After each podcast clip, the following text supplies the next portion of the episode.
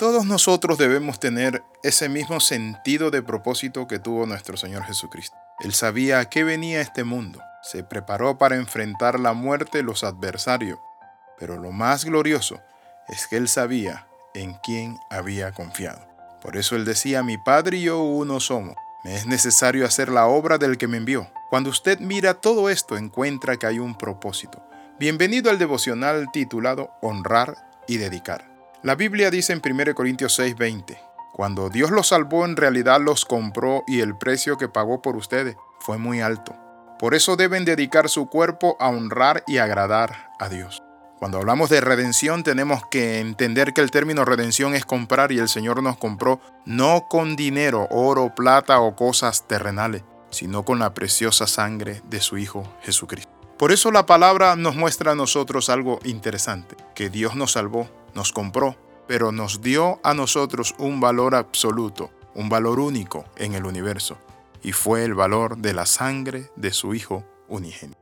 Para los seres humanos es importante tener una casa, trabajo, un estatus, la economía, la esposa, los hijos, un perrito, pero hoy te quiero hablar de esto. Pero generalmente no pensamos en lo eterno. Por eso la Biblia dice que nosotros nos debemos en cuerpo y alma y espíritu para honrar al Señor y agradarle a Él en todo, porque Él pagó un precio por nosotros. Jesús no murió en la cruz para que nosotros vivamos de cualquier manera, de la manera que nos guste, es decir, como nos valga.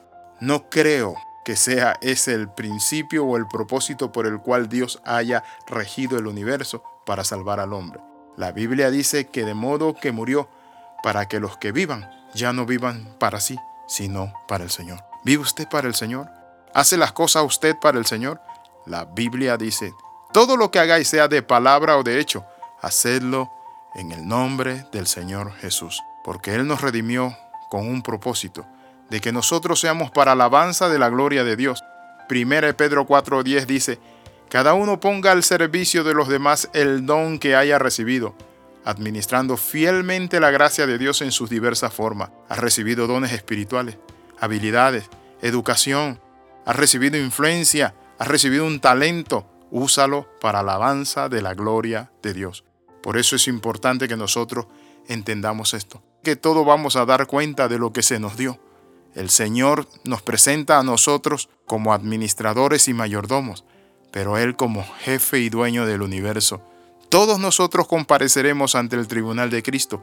Por eso es importante que nosotros hagamos la obra del Señor hoy, con todo nuestro corazón. ¿Has visto a personas desperdiciar sus talentos, su tiempo, sus recursos, sus dones espirituales, su juventud? A mí me tocó y me ha tocado ver a tanta gente desperdiciando su vida. Hace un rato pasé por una esquina junto a mi esposa, íbamos en el carro y vimos ocho hombres allí sentados en la banqueta tomando y tomando y ahí se reúnen siempre. Y a muchos de ellos ya son alcohólicos empedernidos. Pero ¿qué encontramos con esto? Estos hombres se han embelezado en la bebida alcohólica, en un engaño, y simplemente están dejando que su tiempo, su oportunidad y su propósito se pierden en ocupaciones vanas. ¿Te preocupa que estés desperdiciando lo que Dios te dio? Si te preocupa, es importante que hagas en esta hora un alto y hagas una evaluación de tu vida, pero también que puedas crear un análisis a fondo, es decir, un FODA. Un FODA es fortaleza, oportunidades, debilidades y amenaza. ¿En qué de mi vida se está desperdiciando mi tiempo, mi talento, mis recursos? ¿Amo yo a Dios? ¿Estoy sirviendo a Dios? He creído en Jesús como mi Señor y Salvador, porque por gracia ustedes han sido salvos mediante la fe. Esto no es de ustedes, sino que es un regalo de Dios, no por obra para que nadie se gloríe. Si tú eres salvo por la gracia de Dios, tú y yo debemos aprovechar esa oportunidad y ser agradecido y servir a Dios. Cuando encontramos a personas que dicen, es que no me gusta ir allá, no voy a hacer esto, es que no me gusta, es que tenemos que entender algo. Nosotros no podemos caminar de acuerdo a nuestro gusto. Nosotros debemos caminar de acuerdo a la voluntad de Dios. Él nos compró.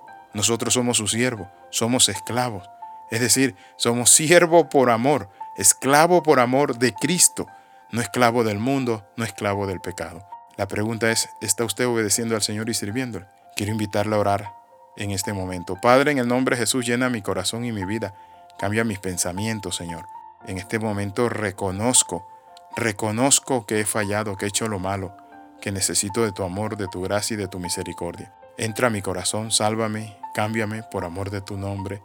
Te recibo. Limpia mi vida, oh Dios Padre Santo, con tu sangre preciosa. Amén y amén. Escriba al más 502 42 45 689. Bendiciones de lo alto, le saluda el capellán internacional Alexis Ramos. Un abrazo.